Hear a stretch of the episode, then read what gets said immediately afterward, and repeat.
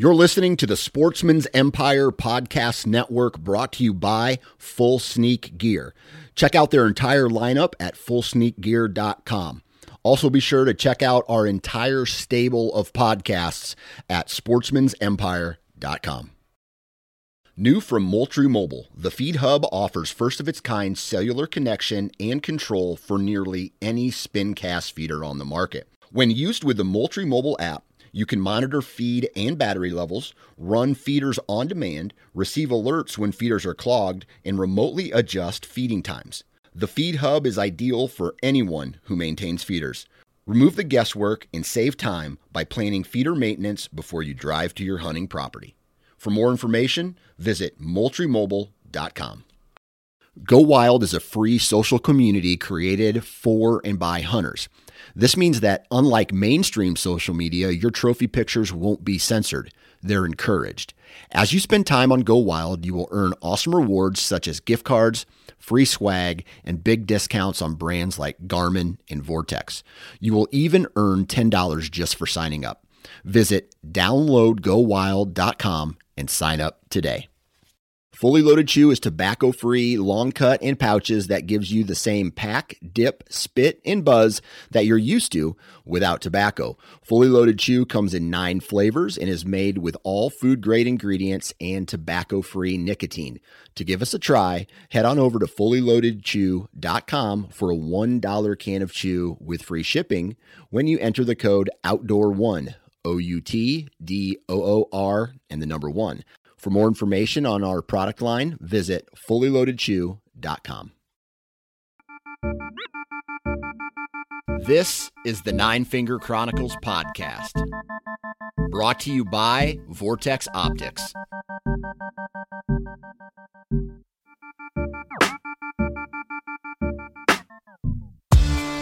What's up, everybody? Here we go again. Today's guest is Tony Peterson, and let me just quickly read off uh, uh, basically bullet points of what we talk about today.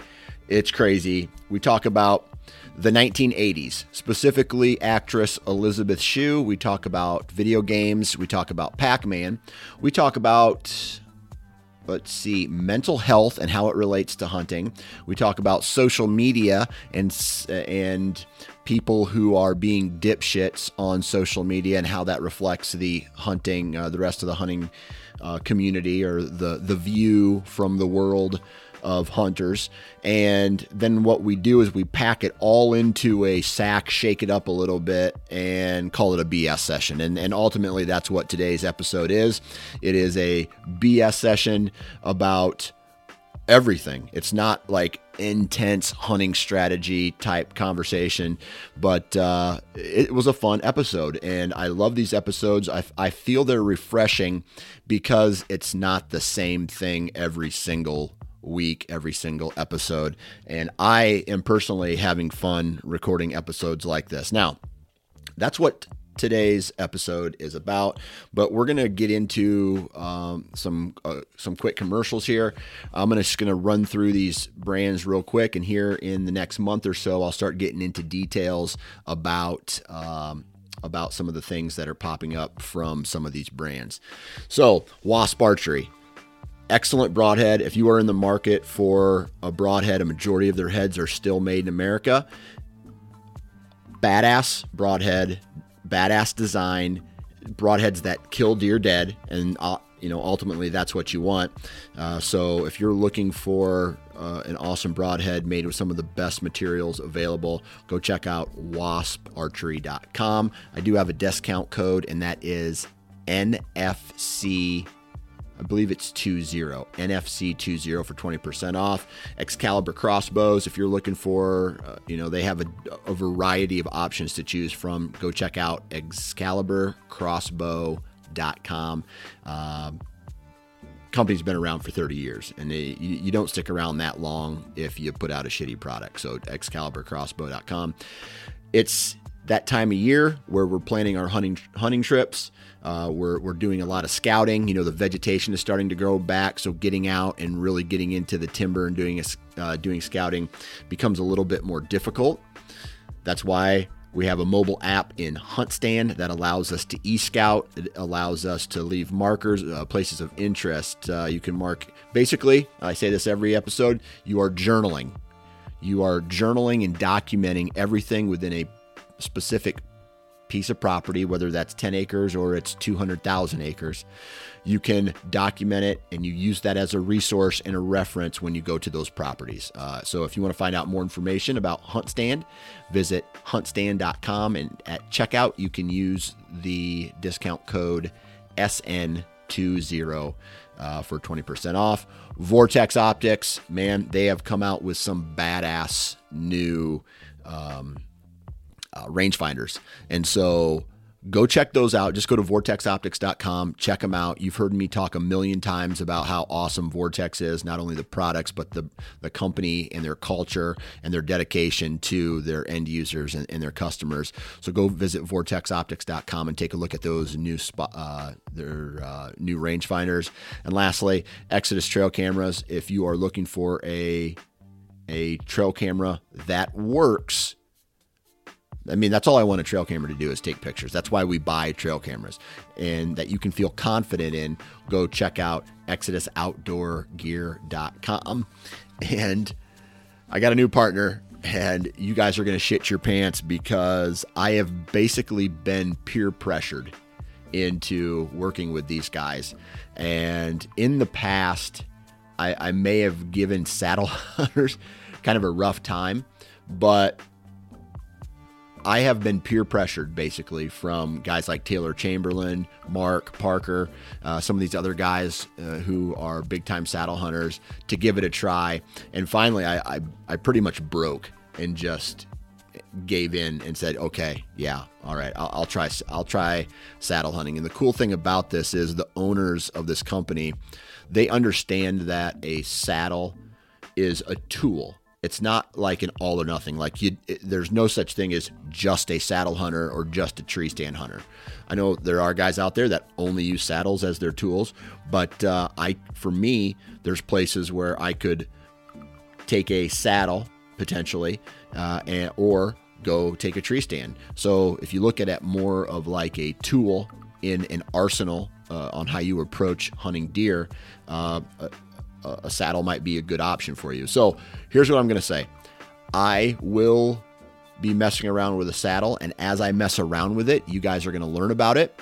And uh, you guys are i'm going to give you my uh, feedback from a saddle.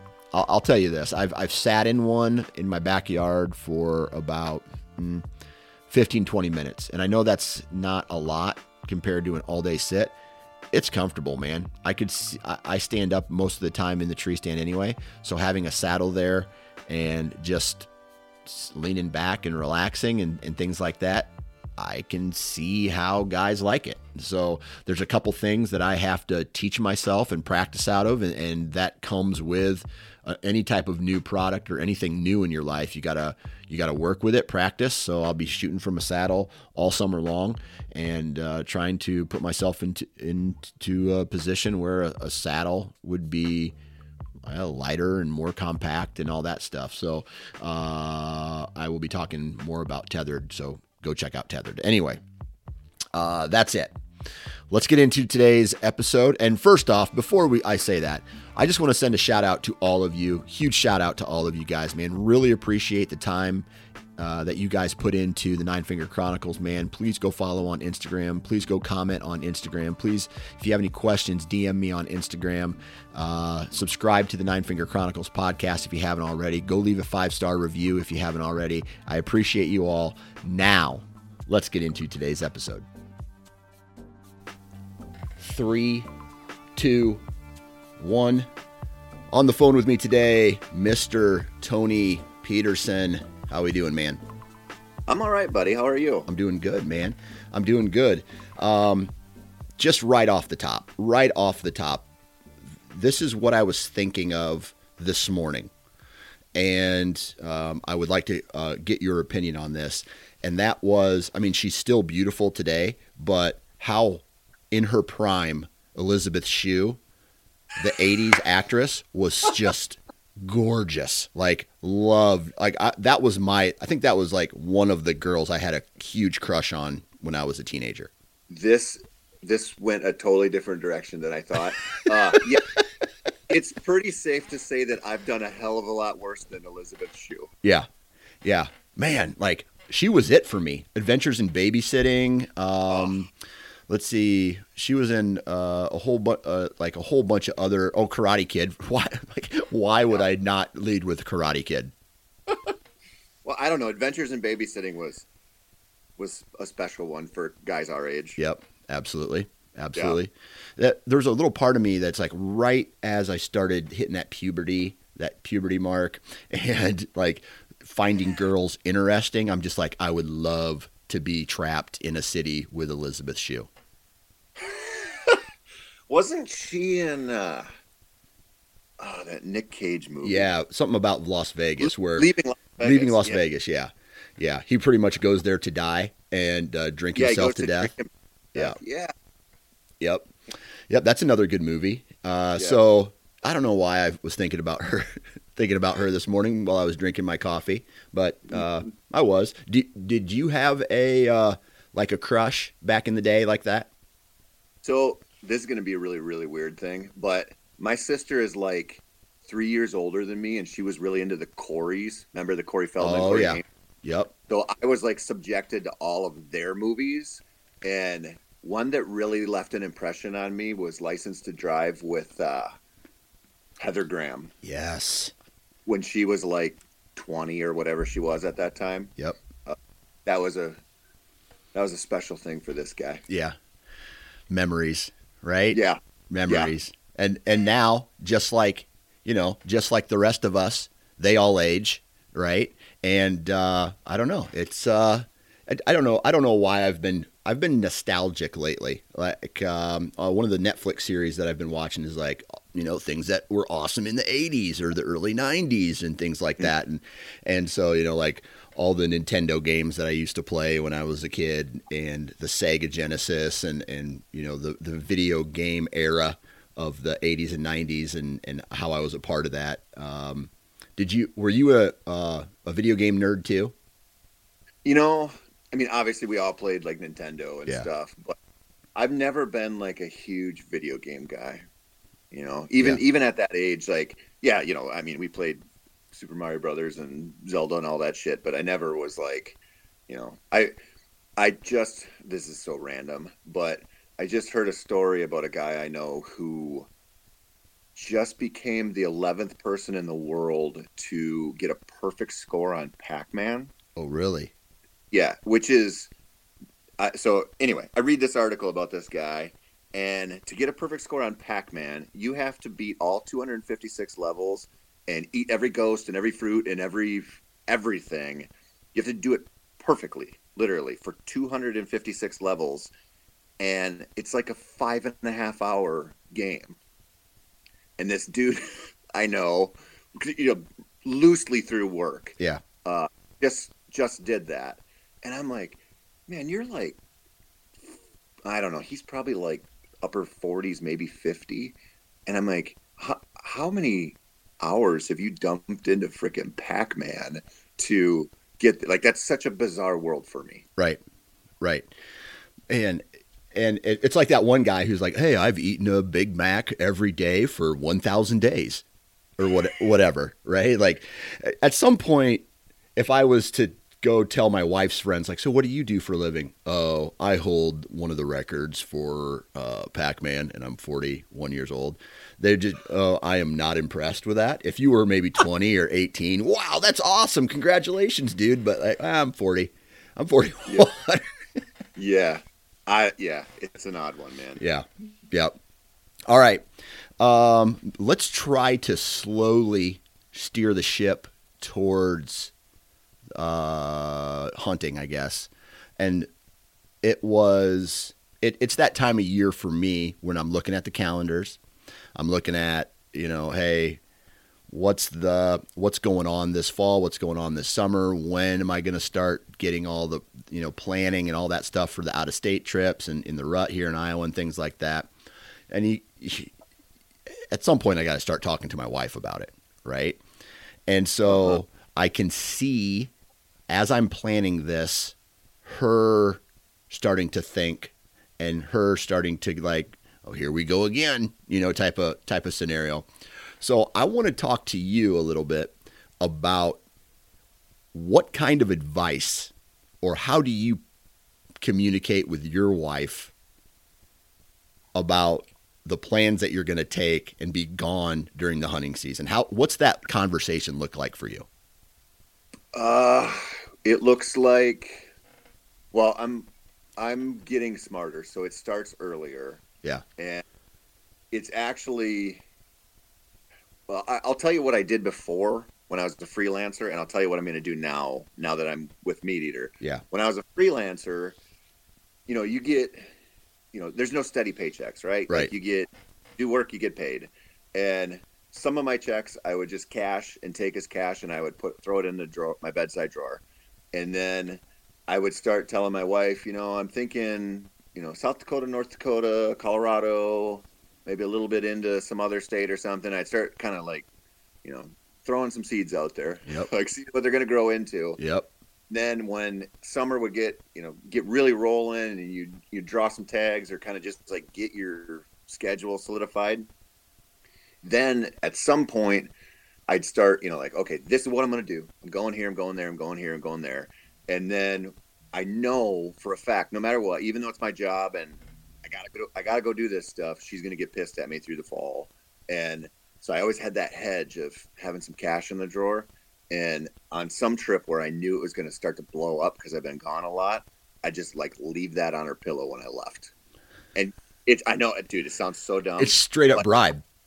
Absolutely, she's a corrupt politician, and I'm just because here's the deal, dude listen, if somebody gives you like a grand out of the blue, right? Just like you're not gonna. It's like hard to be mad at them, right? Yeah.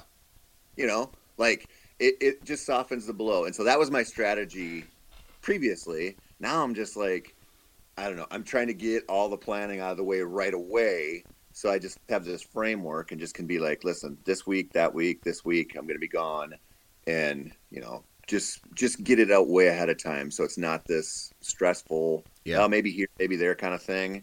And so that's kind of my, you know, it's kind of what I'm doing now. But I know, I know this fall, just even given the filming schedule I have, there's going to be a major blow up at some point, and I'm gonna have to, I'm gonna have to figure out how to deal with that. But how's that different now? Like you're you're you're MeatEater now. So is there a? I mean, can you use that as an excuse? Can I mean, you're you're getting that steady paycheck, you're all that stuff. Like, how what's the bribe? Is the bribe going to be less because you have more of an excuse to be gone? Yeah, she's not getting bribed now. yeah, that gets over. Yeah, that's funny. I just see yeah. her turning into like probably like my wife would, like a mob boss, and they're like, "Hey, we don't care what you did, decided to do. The money still comes to us. That's what you owe us. We don't care." That you know, that's a good point. I mean, yeah. I, that's probably what I'll deal with, but you know, it's just it's a it's a weird situation. Yeah. You know, I mean, I've I've got you know just like you, I got a bunch of buddies who you know love to hunt, but you know they get their one trip a year, and it really it really matters how you leave your home situation. Yeah. When you go, if you don't leave it in a good state, you're not going to have a good trip. Yeah. Like it just it just does not work. Yeah. So I want to run an idea by you, and I want you to tell me if this is a horrible idea or a, a good idea. All right. So you mentioned that you leave a you leave some money on the pillow for your wife, you know, bribing her off.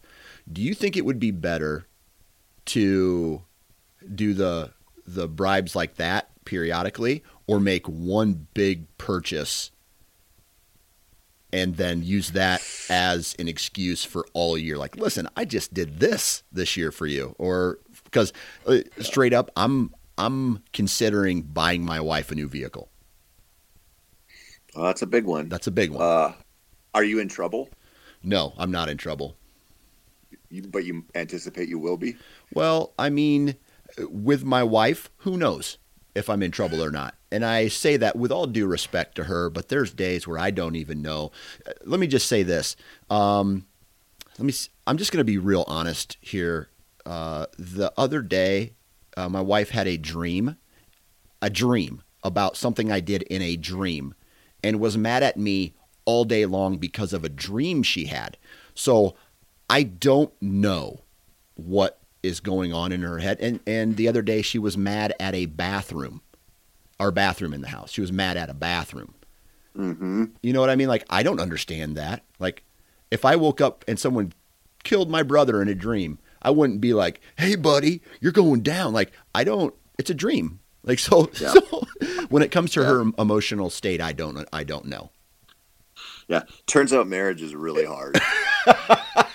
that's a it just fact. is. I mean, dude, uh, that's that's what makes me think when you know. I'm sure you've seen this, but if you say something on a podcast that you know, like a really loyal listener is like, "Oh, I disagree with that." Yeah. Like some of them will send you a DM or something and be like, "Man, I really liked you until you said this." Yeah. And now I'm not so sure, and I'm like, "Are you kidding me?" Like yeah. the people we choose to make little people with and live in our lives every day, we disagree with constantly. Every day. And now you're mad at some dipshit who talks about deer hunting on a podcast. Right. Like, right. Crazy. Right. And so, and so, like, we've been married 10 years. Okay. So we just had our 10th anniversary.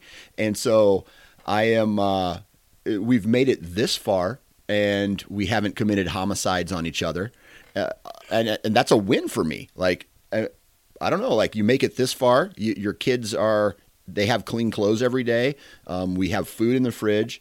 This this house gets paid for. That's a win. And yeah. so when when my my uh, my approach to when we start getting into these little emotional uh, tiffs, I will say, is have you ever seen that Homer Simpson meme where he slowly walks backwards into the bush to disappear? Yeah. He melts that, right in. Exactly. That is my reaction to when she starts getting mad.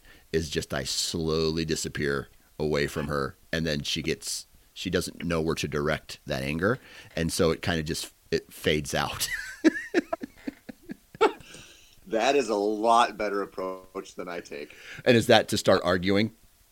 dude, I love fighting. I can't oh, freaking help. I love I, I love seeing the face when you you provide a logical and reasonable um, outcome to their problem, and all they want is some kind of emotional response. Um, and, and then the face they have. that's, yeah, that's my favorite. Yeah. yeah, yeah, I've seen that. Yeah. Dude.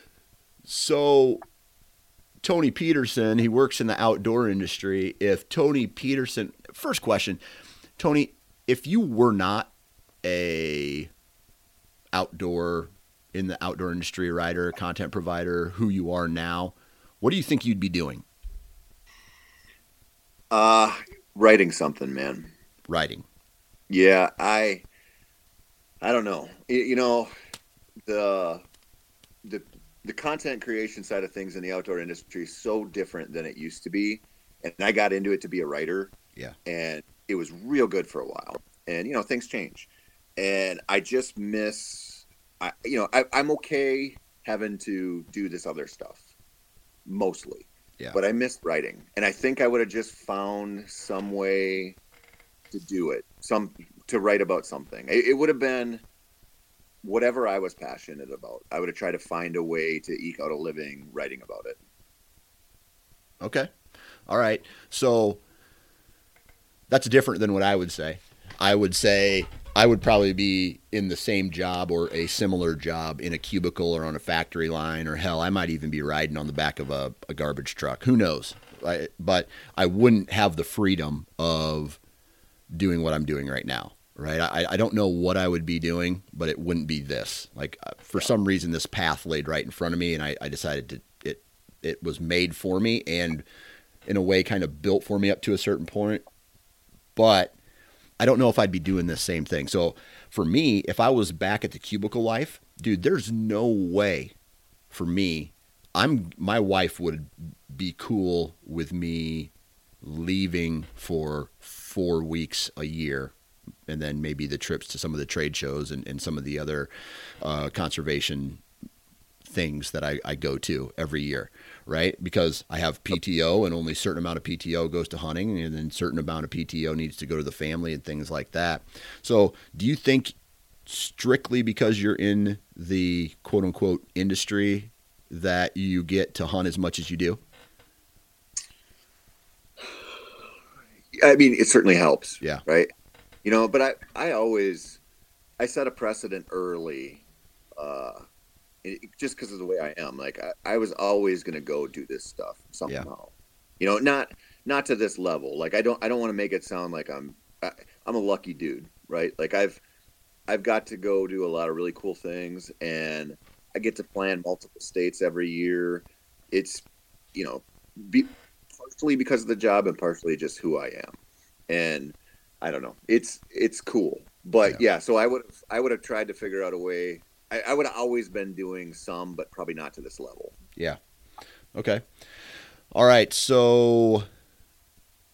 Yeah, same. I mean, the, this is the only reason why because I, I can I can straight up use the excuse I have to go make content or I ha- I I'm going to go do this because of my job and it works right it works yeah. so um, now before we started recording you mentioned something about what what did you say like mental mentally drained uh, what well yeah what, what we wanted to, or what I wanted to talk about I'm like we should probably talk about mental health mental health yes Yes. Yeah. And so first off, I should I should ask you this before uh, we get into it. Are you okay? Like, do you need help? I'm I'm fine. You're fine. Okay. Yeah. So, what do you want to talk about mental health for then? Dude, so wild. I was I was thinking about this actually when I knew we were going to do this because you know, talking to buddies and you know, going to the gym and talking to people like a random random people. Yeah. Everybody's like bummed, man. Yeah. And and you know, I I was what I was thinking about with this, I'm like, we always go into podcasts and we just present this freaking, you know, Muppet kind of lifestyle where we're all just happy all the time and like, oh, yeah. it's amazing to be in the industry and it's amazing to get to hunt and blah blah blah and down the line. And then you go out and talk to people, and you're like, man, we're all kind of in the same boat. Yeah. Like this, the winter sucked. This spring has been a, just a kick to the dick the whole time. Yep.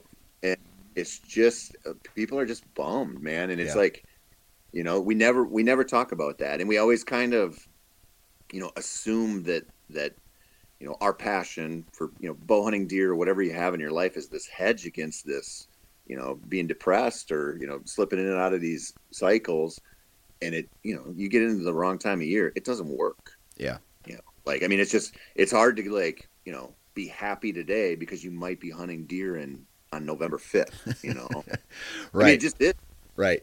Dude, and I was talking to Mark about that a little bit um, when we recorded uh, this was this would have been last week. It was this when when we recorded earlier last week uh, and then last week when this when this episode comes out it will be last week but anyway he was talking to me is like dude i go so hard during the the the hunting season that I need like something that's opposite of that to keep me focused during the off seasons, right? The off season hunting, and that's for him. It's fly fishing, right? He loves yep. to he loves to go do the fly fishing thing, and for me, I've really found enjoyment creating my business and running the business, the the Sportsman's Empire, Sportsman's Nation. Uh, there's going to be a name change coming up, but uh, the, uh, the the network here and doing the content on the Nine Finger Chronicles side of things. So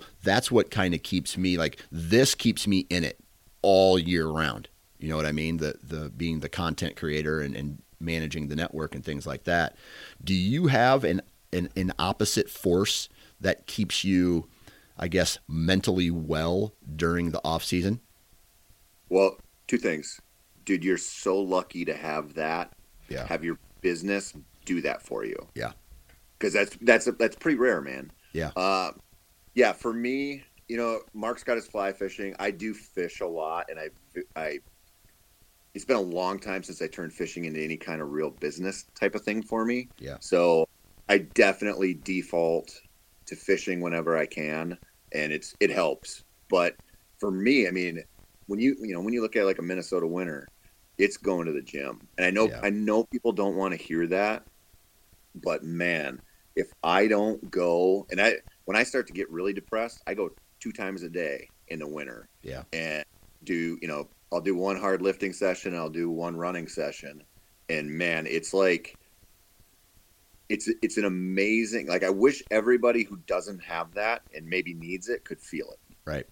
You know, cuz it's like I so much of what I think we have going on partially is we sit here and you know we just consume horrible news all the time. Yeah. The, the worst of humanity is fed straight to our freaking eyeballs every day, and we and we choose it. You know. And then maybe you don't really like your job, or maybe whatever. You know, you're dealing with a spouse who's not feeling that great, and then you're like, man, all day long I didn't do anything for myself. Yeah. Like I didn't do anything that made me feel better. Like you, you're getting a sense of accomplishment out of building this empire you've got here, and that's that's probably doing really good things for you. Yeah. Oh, like if you don't have something like that, and it for me, it was it's just go work out at the at the very least. Even if I hate it, which a lot of times I do, like by the end of it, I'm like, I it makes me feel better. Right. Just, it, it's you know like maybe it doesn't get you back to even, but it's it certainly keeps the you know the troughs don't get as deep. Right. And I think I think finding stuff like that that's a year round thing. Yeah. You know, because a lot of people have their identity tied up and they, oh man, I love to golf or, you know, something like that. It's like, okay, well, how about the other seven months a year? Yeah. You know, yeah. like what, what are you doing in January that, you know, that gives you the same kind of mental boost? Yeah. I'll tell you this right now. Um, the reason why I, I find enjoyment building my business is because of the I have a clear mind when I'm working on my business, eh, but I am like you, where I I have found the necessity of working out. Um, I've, i am part of a fitness program, and it's like uh, I'll, I'll, just put it to you this way: Monday in one hour, I burnt one th- over 1,000 calories in this workout, and yep. so it's intense, and it is it is one of those workouts, just kind of like when you go shoot your bow, it clears your mind. This is yep. a a forced flush of anything, any stress. It flushes all of that out of your body, and you're so exhausted afterwards. It's just a purge of all the negative, whether it is, you know, hey, a fuck ton of salt or, you know, like a bad diet. It flushes that out. It flushes the the the negative energy and you're almost left in this exhausted void that you're able to build off of a, a more positive uh, point of view, a more positive energy, more positive everything comes out of it. And that's what has led to me. So like I, I am 100% saying that the the physical activity that I do every week is the foundation of the rest of my life. Yeah, me too. Totally. Yeah. Totally same page. And it I think the the the point you made there about just kind of like leaving it and going like, you know, you feel you feel so different, so kind of I, I don't know, used up is a wrong word because that's or, you know, wrong phrase. That sounds bad, but you don't have the energy left to be angry at shit that doesn't matter. Exactly. Exactly. And that's, that's important. And I, I think, you know, maybe we should talk about deer hunting a little bit, but it it really when, when you get into that cycle, you also start to just realize sort of what you have to do with other stuff in your life to enjoy it. Yeah. You know, I think, you know, I, am sure you've gone through this, and I have with deer hunting where, you know, surface level, if somebody's like, hey, man, what do you live for? You know, that's top three probably, right? Yeah. Like it's, that's an answer that comes quick. Like I love to freaking hunt deer, to just, just love it. But there's so many times when you go do it where you don't love it yeah. or it doesn't give you what you need because you're trying to do something you don't really want to do or you kind of sandbagged it and you sat the same stand you didn't really you know you don't have that much faith in or you know even you know like we talked about earlier if you left the house you know pissed at your wife or she's pissed at you or something even if it's just an evening sit things are it's, it's not it's not going to get you there yeah. the way you need it to and yeah. I, I just think when you get into the cycle of working out you sort of understand how to navigate those things better so you can just kind of wring the most out of them that's good for you. Yeah. Yeah. And I'll tell you this, man, this October, uh, in September and October, when my son was playing football, man, I didn't. My son was playing football. My daughter had dance classes. My other son was in uh, a program, and I wasn't even thinking about hunting, to be honest with you. And I think a lot of it has has to do with when I go out and I do this physical activity. Um, it makes my my decision making more efficient, and not not only well, first off, I want to be, I wanted to be at that football game or the dance recital or my yep. son my other son playing soccer. Like I wanted to be there, and and hunting became secondary until until hunting becomes not secondary. Like, you know what I mean? Like, I, I put the priority of the fam. This is just me anyway. I put the priority of the family first, get that all, all out of the way. And then when it's time to go out and hunt hard, then I can say to myself, man, you, you did it. You, you've, you've, you've uh, put in your points. You've built the brownie points. You've done what you need to do. Now go out and grind and and it helps like it just i don't know it helps in absolutely every aspect of my life. And it allows me this this is another big thing. And for me it's when i work out real hard and then i go home and i'm like oh dude i want to crush this bag of mini snicker bars right? That's you know because i got dude we have so much junk food in our house from easter and all you know just having kids that i i, I don't want to eat that shit anymore. And i eat healthier because I, I know that hey man it, like i don't know I, I could go off on, on a million different avenues from this exact point, but all it does, like, it's so, it like, it turns a, a, a rainy day into a sunshiny day mentally for me. Yep. Yeah. Yeah, man. It's important. Yeah. I mean, it just, it really is. And, you know, when you're talking about, you know, not being in a tree stand, but being at your son's game or your, your daughter's recital or whatever, you're just, you're just at a place where you're just figuring out like how to balance this stuff.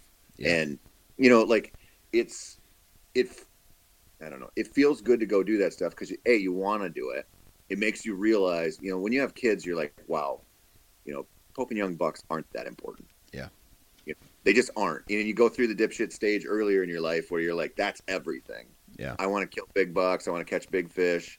And then you have some kids, and you're like, okay, that stuff's still really important, but it's not important for you know inches of antler. It's important for me to be out there and enjoy it. Right, that's fact. Like it's important for you to get out there and get something out of it.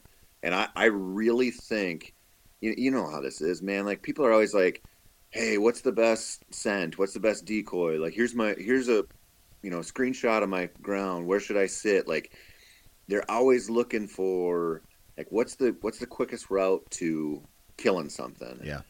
And I'm like, you're looking at this wrong. You got to look at this like how how can I go have the most enjoyment out of this because that's going to help you kill more deer. Right. Like it's going to if you if you're really feeling good, like if you're if, if you're enjoying it and you know you can go immerse yourself in that experience when you get the chance and you're not bringing a lot of extra baggage with you, you'll kill more deer. You'll hunt yeah. better. I mean, I tell people, people ask me all the time, what should I buy? Like, what should I buy to be a better hunter? And I'm like, a gym membership and running shoes. Yeah. And they hate it. They yeah. hate it. But really, like, when you take care of yourself, like you, like you mentioned, you start making better decisions. You're, you're just, you're just operating on a different wavelength that's gonna help you have more fun in the woods, and that is directly correlated to getting more encounters and enjoying it more and getting back out there and you know hunting conditions that you maybe wouldn't hunt previously and just like just doing it the way you want. Yeah. Yeah. And at the same time like the on, a, on kind of a side conversation here we talk about um, we talk about the physical uh, the physical health but like i've realized in the past I don't know, five years, 10 years, maybe, maybe it's even been 10 years. I don't know. But over that period of time, I've realized that everything is a long game. There's it's like deer hunting isn't a short game uh, anymore. It's a long game, and it's and especially when it comes to learning. So for me, I get this uh, this uh, DM through Instagram, and this guy's like, "Hey man, I've really been struggling um, with you know locating a mature buck and uh, doing you know getting one on the ground and blah blah blah blah blah." And I'm just like, "Well, hey man." Uh, you know, I'm, I'm asking him these questions and he doesn't seem to understand what I'm getting at. And so I finally ask him, How long have you been bow hunting? And he said, Three years. And I just laughed because I'm I, am i am just like, dude, you're looking at this all wrong, right? Yep. There's no you can't go into a life expecting something instantly anymore, and yep. so it took me. Okay, so let me count here: 2006, 7, 8, 9, yeah, well, let me back up. 16, I'll do it the other way. 16, 17, 18, 19, 20, 21, uh, yeah, 21. So that's six years in a row I've killed a mature buck. Okay. And so before that, it was just, it wasn't consistent. I was doing a lot of things wrong. So from 2006, when I made the decision to really start going into hunting, and, and, and making it a priority in my life and, and being serious about it, I wanted those instant results. And, and they did not come in yep. in the first shit, even 10 years. It took 10 years to get to that point. So yep. I don't know, man. Like the long game, and even so, everything physical fitness is a long game. Understanding deer behavior is a long game. Building this business is a long game. And so, like when, when this guy, I just go, dude, you need to chill and just enjoy yourself. Yeah. Yeah. You're like 12 Forkies and two and a half year olds away from being, from being there. Yeah. I mean, but it here this is this is one thing that's always made me really uneasy about my job and what we do in the industry is part of the reason that that guy is in that space is because we've presented this Fact. in a very sanitized easy looking version of something that's very difficult yeah and so he's looking at this going man, there's an awful lot of people killing big bucks, and I'm not. Yeah. And it's, dude, you don't. If if you look at it that way, you're not really paying attention to what's going on. You know, what I mean, yeah. like I think a, a, great example would be like, you know, getting into know, Brazilian jiu-jitsu, right? Like you're not gonna shortcut that process. You are gonna go get your ass kicked for years and years to work your way up through the belts. Like there's no way around it. But you could just, you know, throw on the TV and watch some fights happen and somebody dominate or something or, you know, what would be a more appropriate like analogy to whitetail hunting would be if some rich dudes went out and wanted to be MMA stars, so they bought their way in and fought guys with one arm and one leg, or who were, you know, injected with heavy, you know, horse sedatives before they had to fight or you know whatever tomato can right. guy you want to throw at them and all of a sudden you're like geez this guy's 47 and 0 and he never even gets punched and yeah. yeah. he bought that success yeah he was he was given that somehow yeah. and the hunting industry you know i i even feel bad like you know when i when i made the push to be a public land guy because i was like this is kind of just what the industry seems like it wants or you know the the market did anyway I still had so many advantages. You know what I mean? Like when, when you're not buying a bow and you have lots of time and, you know, like it's part of your job, you have, even if you go out and hunt the same land as somebody else, which is what I was doing, I still came to the table with a lot of advantages that people don't have. And so, you know, people are out there looking and they're like, oh, the hunting public or, you know, Peterson or Andy May or something, those guys are out there killing bucks on public land. This, that's true but the advantages that that we have are different than a lot of people.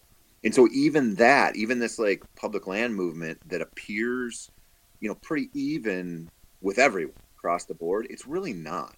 And so it, even that's like a dangerous representation of hunting because it's disingenuous to some degree. Elaborate on that well let, let me put it this way when i started when I was like, you know what, I'm going to be a freelancer and I'm going to kill big bucks on public land, I had no kids. I had lots of free hunting gear because I was the, the equipment editor for Bowhunter. So I wasn't buying gear, right?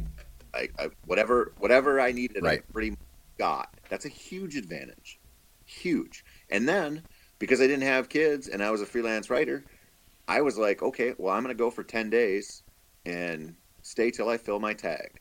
Like, how many people can do that? Right. You know, or how many people can sit there in their day to day life and devote a couple hours to e scouting?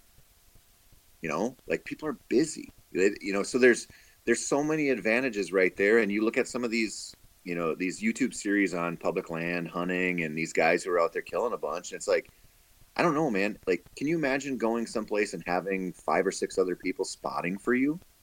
Yeah. You know, like that's an enormous advantage. It- It's, it's, it's for some hunts, right? Like you go out west and you got a, you know, six extra pairs of eyeballs looking for an animal for you. That's a huge advantage. You know, like, and and you're getting paid to be there, and so it's, you know, I think one of the things I've I always have like felt guilty about is not expressing that enough. Like, please understand that even even when you're getting like the stuff you really like, it's still filtered through a whole bunch of advantages that you might not have. And so, like, and, and I don't say that to like knock on anybody or anything like that. I just think we should be really honest about it. Yeah.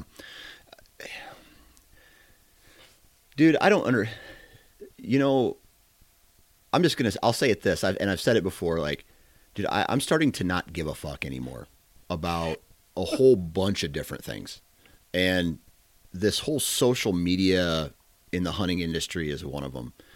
Like, the only reason I'm on social media is for pure business, I guess you could say. Like, I need it to, you know, obviously it helps spread a message, and the message that I feel is worth spreading. But man, there, like, just looking into it a little bit, like just looking past the inst- Instagram picture, like a lot of what, probably even me included, a lot of what you see is not, I'm not going to say it's a lie, but it's just not the whole truth, if that makes sense. And I, I, I just hate it. And it, I find myself getting sick of it. Yeah.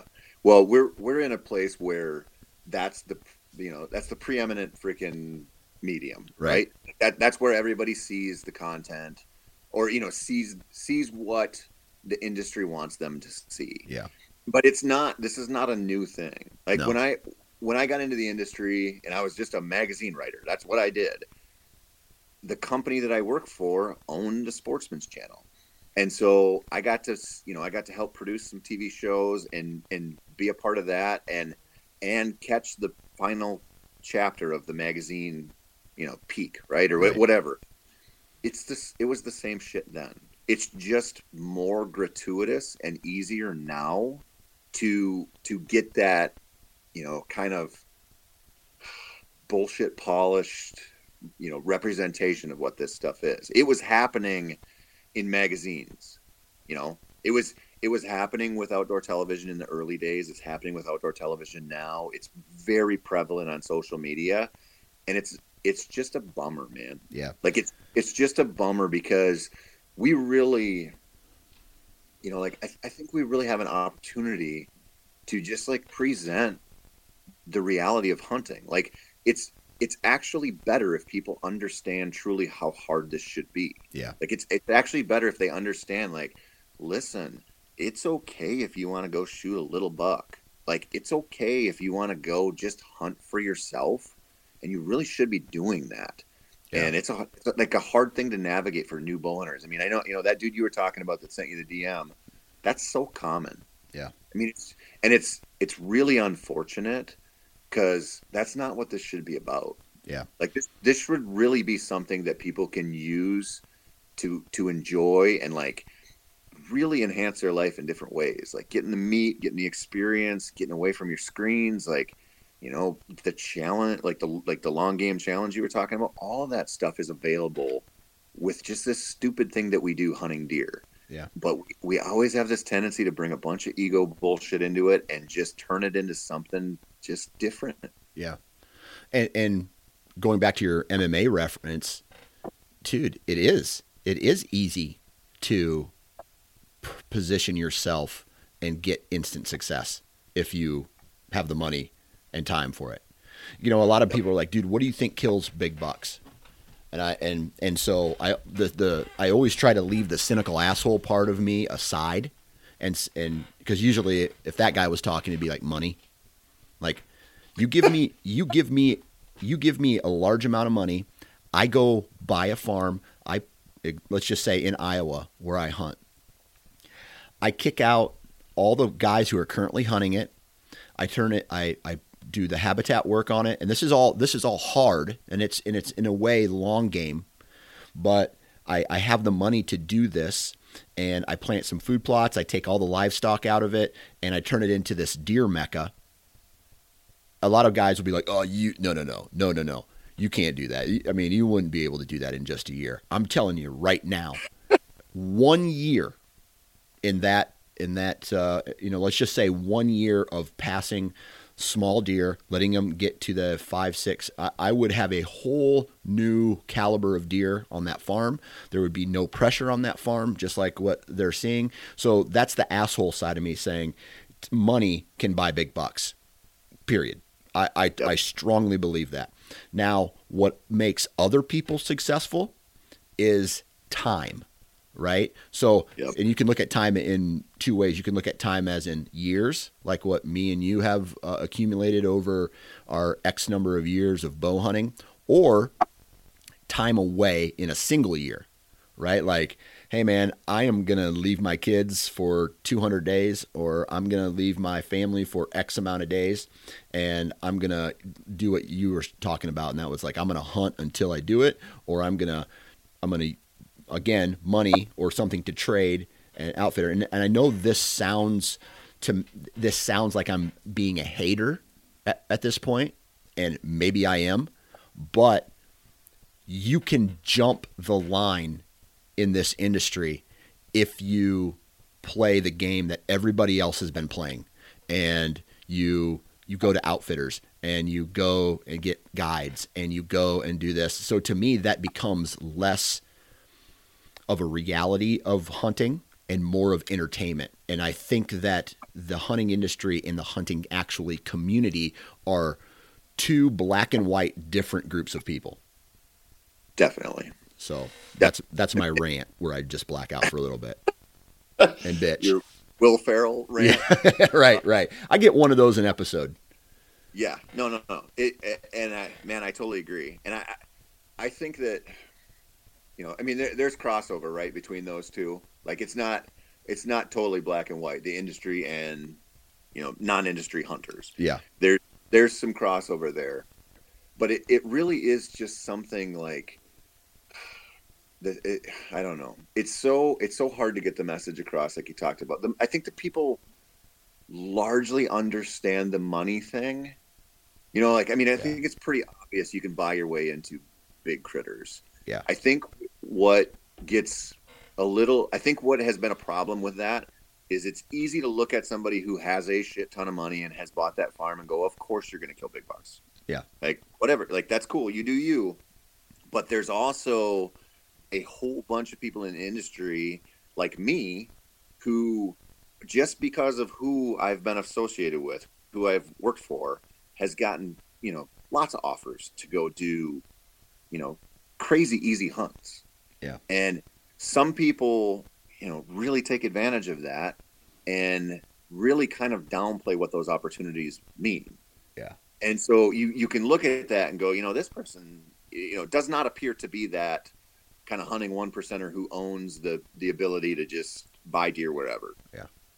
But they're like a way level down, but they're still given opportunities that are, you know, just not what the average person is going to get. You know, like you yeah. you could be given a hunt that's four, five, six, seven thousand dollars, and you pay nothing. You don't even book your own flights or whatever, and somebody not in the industry who's going to go do that hunt. That's a big outlay, man. I like that's a big ask. You know, that's a week at freaking Disney World with your family. Like that's that's not nothing, and you can see that person and they may be presenting the image that they're really getting after it and they're doing this so hard and they struggled so hard, but it's could be total bullshit.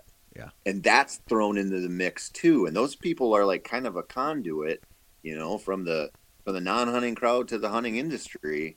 And that that kind of stuff I, I almost get I almost feel way worse about that than somebody who's just flat out like I I got a lot of privileges here. Yeah, exactly. I, I'm gonna go, you know, I'm gonna do top end ranches, and I'm gonna go buy, you know, like it, just as an example, and this is gonna get me into trouble. I'm gonna say it anyway.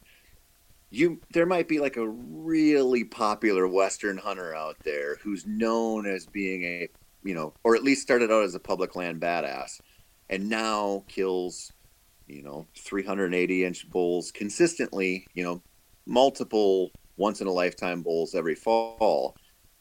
But if you looked at the price tag on those bulls in, in just September, yeah. you'd be talking, you know, maybe two hundred thousand dollars, maybe one hundred fifty thousand dollars, like that. And and and I don't want to say like don't do that. Like if you earned it, man, like go do that. If you, if that's what blows the wind up your skirt, I'm all for that. I love freedom, right?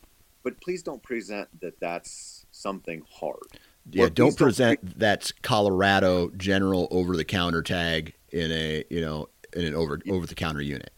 Yeah, when you're on the cross ranch and it's a you know yeah hundred thousand dollar lease to start with or whatever. But yeah, listen, I don't want to get bitter about that, but but it really that's the stuff that make because I because I know we could we could do better than that. Yeah, you know, like I I know that we could we could present a, a clearer image of this stuff and I just that that kind of like subterfuge, I just that drives me freaking crazy. Yeah. Yep. Oh man, that I mean it's the truth though, and uh, sometimes the truth sucks, and you know I could be lab- labeled a hater, but whether I'm a hater or not.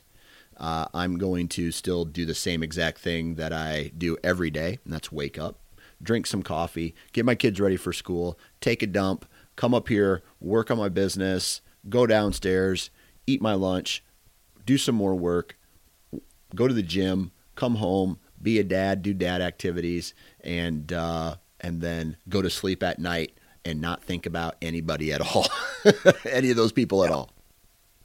Yeah, yeah. I mean, and it, listen, I I really want to say this because I mean it. I like those people. Yeah. I've I've met very very few people in the hunting industry who I don't like. Like they're yeah. genuinely, uh, almost to a T. Like good people. But yeah. that part has always bothered me. Yeah. And it, you know, I, I think it's partially it what it makes me feel like is, you know, I'm an alcoholic, right? Like I I can see functional alcoholism from a long ways away. Yeah. But we accept it in society pretty like not we would never accept like heroin or fentanyl addiction the same way. You, you know what I mean? And yeah. it, obviously they're they're a different thing, but they're they're in the same like playground, man. Like they're they're not they're not as far apart as society makes it seem. But there's so many people who are into that that it's like we kind of accept it in society. We're like, well, one addiction is okay because it's like a fun one, and we have it at football games and everywhere, and it's like very very accepted. You know, one of them is kind of this seedy thing that we only think of people who are really down and out doing. But man, like you kind of feel the same way about some of this hunting stuff where like you get into the hunting industry and it's like this is a, a, very accepted thing to present yourself this way and to try to be a badass all the time and be like I'm I'm the best at this and man I've been working my ass off. Because it's kind of like the social media thing like everybody's doing it but it's wrong. Yeah. That's a wrong message you yeah. know and I'm not saying, you know, like with with the drinking thing, like man, there's a lot of people who are really responsible with it and can have a wonderful time with it. Like yeah. that's great, that's great. But we still accept this like dark side of it just because it's like ah, it's just a thing that everybody does. Yeah. And in the industry, everybody's taking those opportunities, and everybody's got the freaking bows showing up at their doorstep, and everybody has these, you know, like these opportunities that are just crazy. Yeah. Yeah. And we're just, and it's like that sort of well, we're all we're all in this together, so let's all just keep going the same direction. I'm like, man, we shouldn't be doing that. No, I agree 100. percent Now let me ask you this: so over the past, I'm going to say three years, there are some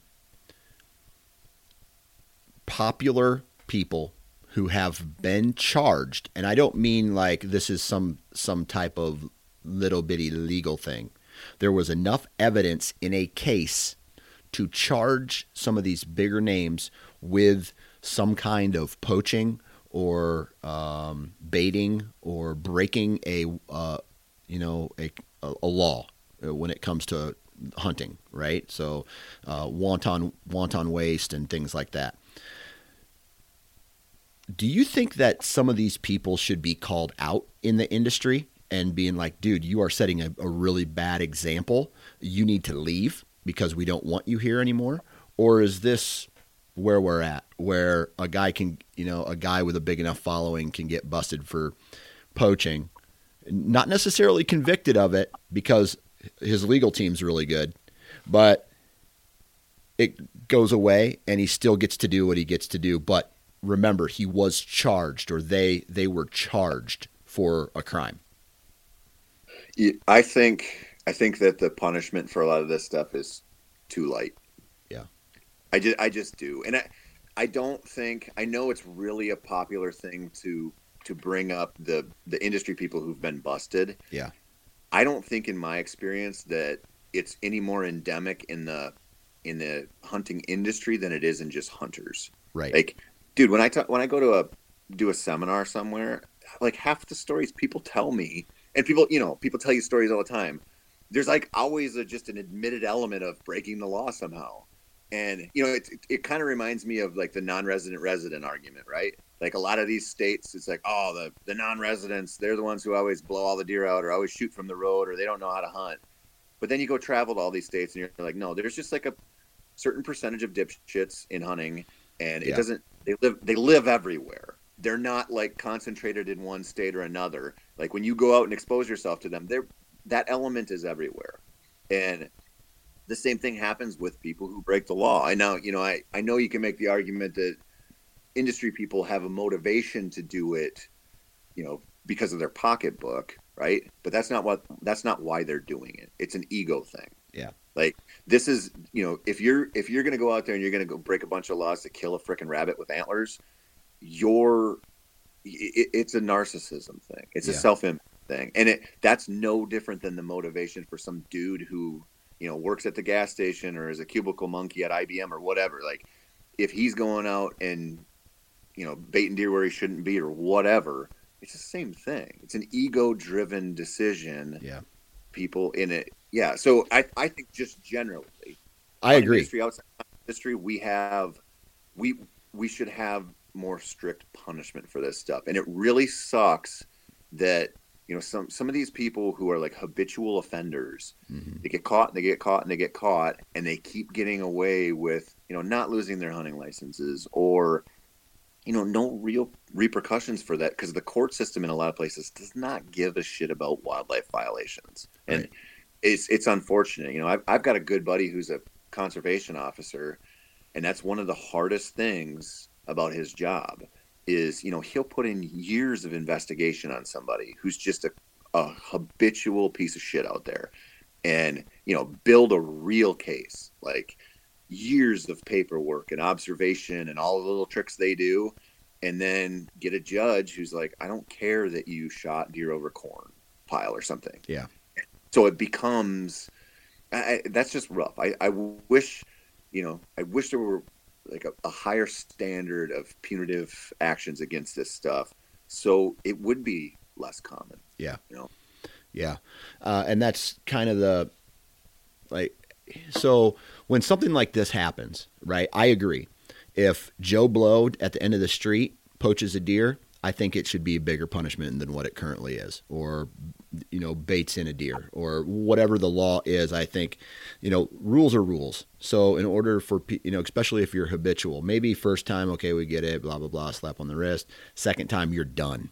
You are done. You're never going to touch another hunting license in this state ever again right? So that's that, that's how strict I am. But what I'm kind of getting at is we have people with these gigantic platforms who are charged with these crimes and they they just go on as business as usual uh, and and even yeah. even the companies you know and some of these some of these one of these examples, I reached out to one of the companies and I said, "Hey, man, given the recent charges against this guy, I mean, are you going to continue to work with them?" And they're like, "Well, we have spoken with this person, and they said that they didn't do it, and that was that, but that's good enough for them." And so, and so, I'm just like, so now we have the actual industry in a way not supporting it, but not defending it either. And so I, that's where I get frustrated. It's like these people need to be clipped from the tree and yeah. they need to go away. And there's only one way to do that, especially if they have deep pockets, and that's to call them out. And just yeah. like, you need to talk about this because, you know, especially if they're habitual, like some of these people have been in, in the past. And that is what frustrates me is because they have a platform to that's supposed to talk in a positive light about hunting and they're not doing it themselves. And so and and they're in too deep, you know, like their life would be ruined, I guess, or, or they would have to go find a different job if they lost their sponsorships and if they lost the money that they were making from the industry and appearances and all that shit. So I don't know, man. Like I get I get really frustrated in seeing that, especially the the the one case that I was following. It was just charged with the crime. Uh, the the court case got delayed, delayed, delayed, delayed, delayed, delayed, delayed, delayed, moved back, moved back, whatever, and then disappeared. And all it and then called the yep. called the courthouse, and I said, "What's up with this one? Oh, it's been closed and sealed." That's it, that's, and that's the end of it. And so I'm just like, "What? Like that's it? That's that's how this goes now?" And so, whatever, I guess. I mean, that's that's that's what's going on. I mean, that, there, that's another rant. Uh, basically, what I'm getting at is I hate this shit. well, you know, we're in a weird place with that stuff because I don't want to. I don't want to encourage cancel culture because I think right. it's a. Uh, I think it's a bad move society wise. Like societal, I, I don't think we should be doing that. I don't think we should be you know, trying to take away somebody's, you know, ability to earn a living because they said something stupid 27 years ago. Like that shit is, I, I, I think it's a bad deal. Yeah. And, you know, when you talk about somebody who's, you know, charged with something or, you know, charged is a little different. Convicted is, you know, okay, right. you know, right. like, or pled down and admitted whatever. I think, you know, the power is in the people. Yeah. Right. Like I, I couldn't believe, you know, when Chris Brackett got busted and, you know, he got busted for, you know, shooting that extra buck and his cameraman turned him in and stuff started to come out. You know, that guy still had a following. Yeah. And I'm like, I'm like, that, that was really kind of a, an eye opener for me because I would just assume people would be like, well, that's, I'm done with that guy. Yeah. You know, and, you know, obviously, you know, I think he's been hit pretty hard yeah. He's not. He doesn't seem to be out there the way he was at the time. But it's crazy to me that you know you would still get support that way. Yeah. And you know this, this is the thing that people I I want the audience to understand is like you know they're they're surviving off of somebody's check. Yeah. Like you know like you said like some some manufacturer somewhere their marketing team is writing those guys a check. Yeah. And you can just vote with your wallet. Like you can vote with your wallet that way, and you cannot consume this stuff. Yeah. And that will that will probably force a change. Like yeah. maybe it'll maybe these people will clean up their act, or maybe they'll go away.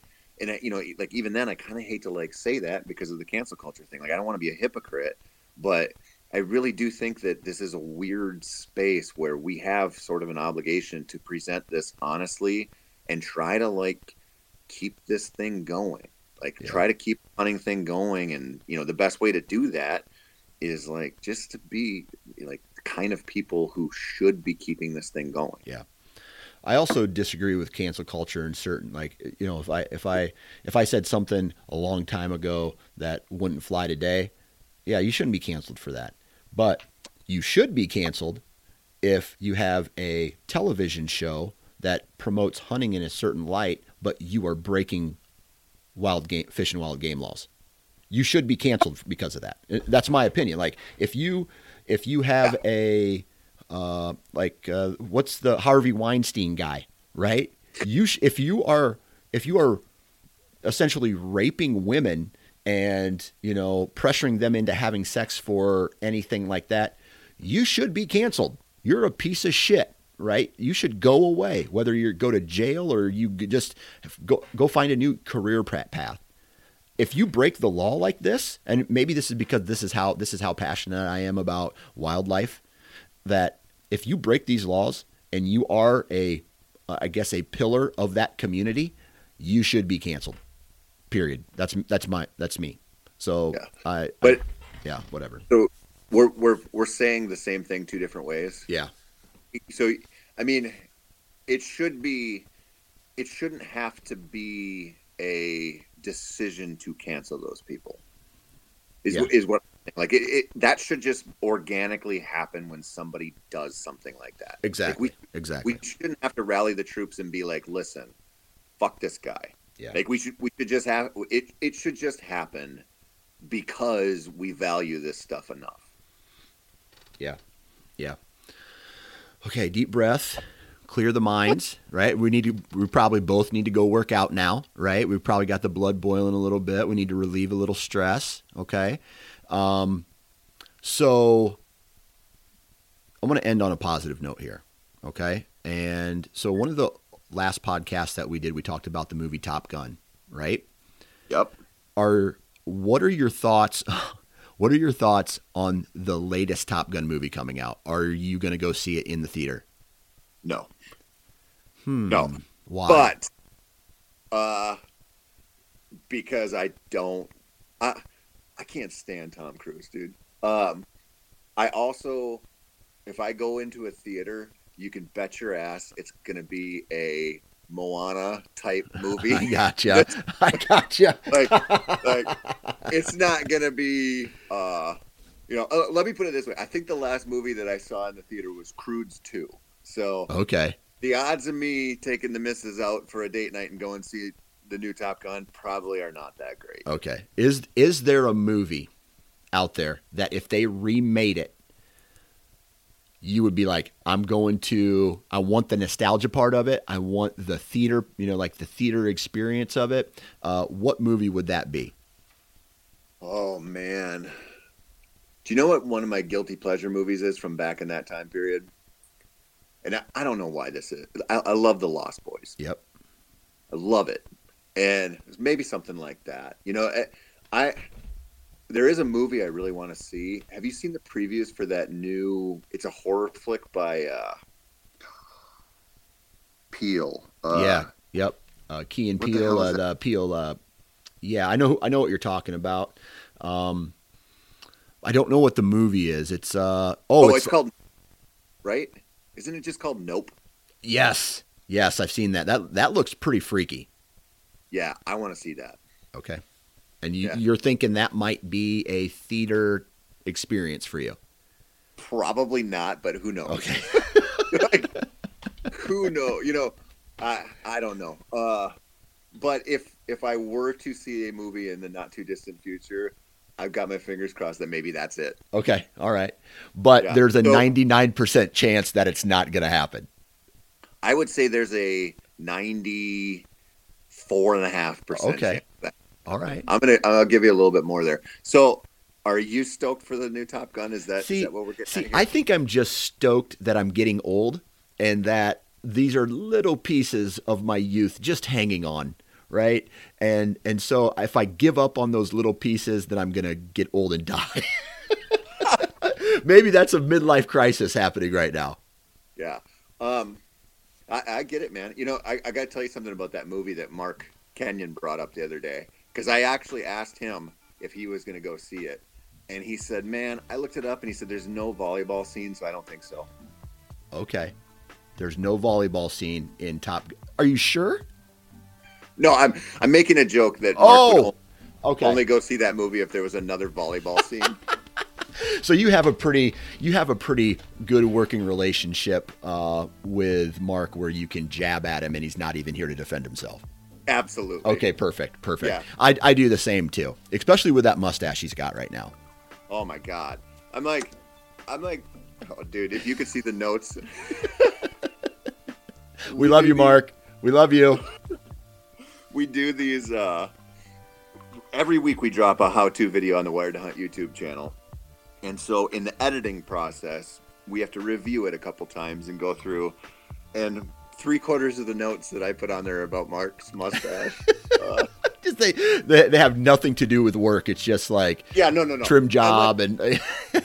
I'm like, dude, uh, are you even allowed within 500 feet of a grade school? What's going on here? oh, love it, love it, Mr. Tony Peterson. Uh, dude, I appreciate you taking time out of your day to hop on and BS with us. Uh, once again, it's going to be hard to title this episode because we've kind of run the gauntlet of just about everything. Uh, so um, I don't even know. It'd be something like you know making our wives happy and you know dealing with hunting industry, and by that time it's it, too many characters to fit in the box. So I have to just just call it a BS session. Yeah, yeah. This is this is not an easy one to boil down, buddy. Nope, nope, nope. I appreciate you, man. Thank you. Awesome. Thanks so much. Huge shout out to Tony. Huge shout out to Tethrd, Wasp, Excalibur, HuntStand, Vortex, and Exodus. Go out and support the companies that support this podcast. Huge shout out to all of you for taking time out of your day. And remember, sometimes in life you have a shitty day, a shitty week, a shitty month, even a shitty year. Man, I've gone through my fair share of those. But if you maintain these good vibes, man, if you if you open yourself up to receiving good vibes, it will it will help you put good vibes out. And that's what the world needs man is just good vibes. So uh, that makes me sound like a hippie but i don't give a shit. Good vibes in good vibes out. Wear your safety harness and i'll talk to you next time